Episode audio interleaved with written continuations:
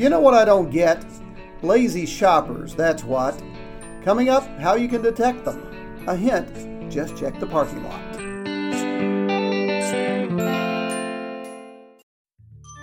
I want to change some things. I want to help more kids graduate from high school. I want more of my neighbors to have access to health care.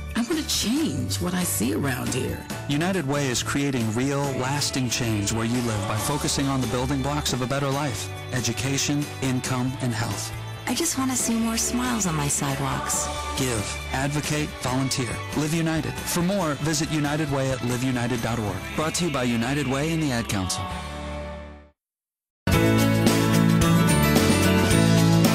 They say America is the most overweight country, and it gets worse with every day that goes by. If you ask me the reason, I'd say because of laziness is why. Whenever I go to the grocery or my local Walmart, it's almost like an obstacle course trying not to hit a shopping cart. You know those bins in the parking lot where you're supposed to put your cart after loading your car? It's amazing how many people don't use those, even though you don't have to walk very far. Instead, they just leave carts right where they park and think that's perfectly okay. I saw a lady do it once, and the bin was about 20 feet away.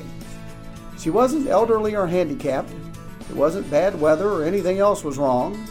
I'm guessing she was too lazy to walk the 20 feet and put the cart where it belonged. I drove to the grocery the other day. Had to search, finally found an open spot. Well, on first glance, it appeared to be open. Turns out it was not. Someone had left their cart in that parking space, so I had to get out and move it before I could pull in. And yet, only a short distance away was the shopping cart bin. So when you can put your cart in the bin, but decide you'd rather not, let me just say I don't like you. I don't like you a lot. There will be something else I don't get. It's just a matter of time. I'm JD Beck, back soon with another rhyme.